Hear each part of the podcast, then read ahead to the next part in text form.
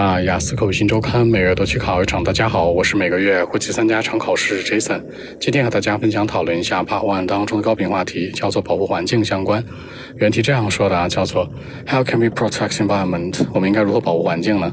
开门见山，两个思路方向比对。第一个方向强调我们力所能及的事儿，就是不随地乱扔垃圾。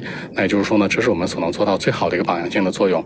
第二，强调大众媒体的一个介入，包括媒体、期刊、报纸、杂志什么的报道相关保护环境重要的事儿，形成更好的社会风气。这样来看，两者对比回答比较好说。一个方向强调我们身体力行去亲自去做，另外一个方向强调媒体的介入更有说服力。Well, actually, I think that two ways are highly recommended. I mean, we should try to pay more attention to this point. I mean, what I'm trying to say is that uh, we couldn't throw away rubbish on the street casually. I mean, a good example is very important. Plus, I mean, local newspaper or mass media could play an important role in this point as well.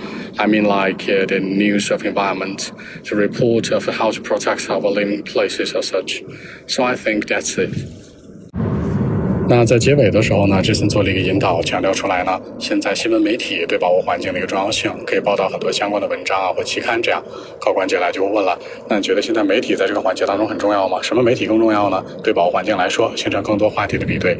好，说几个小的细节啊。第一个强调强烈推荐，be highly recommended。第二个强调注意，pay more attention。第三强调随意的，casually。最后一个强调大众媒体，mass media。这样来看，把一些小的携带进来，让文章更加有说服力。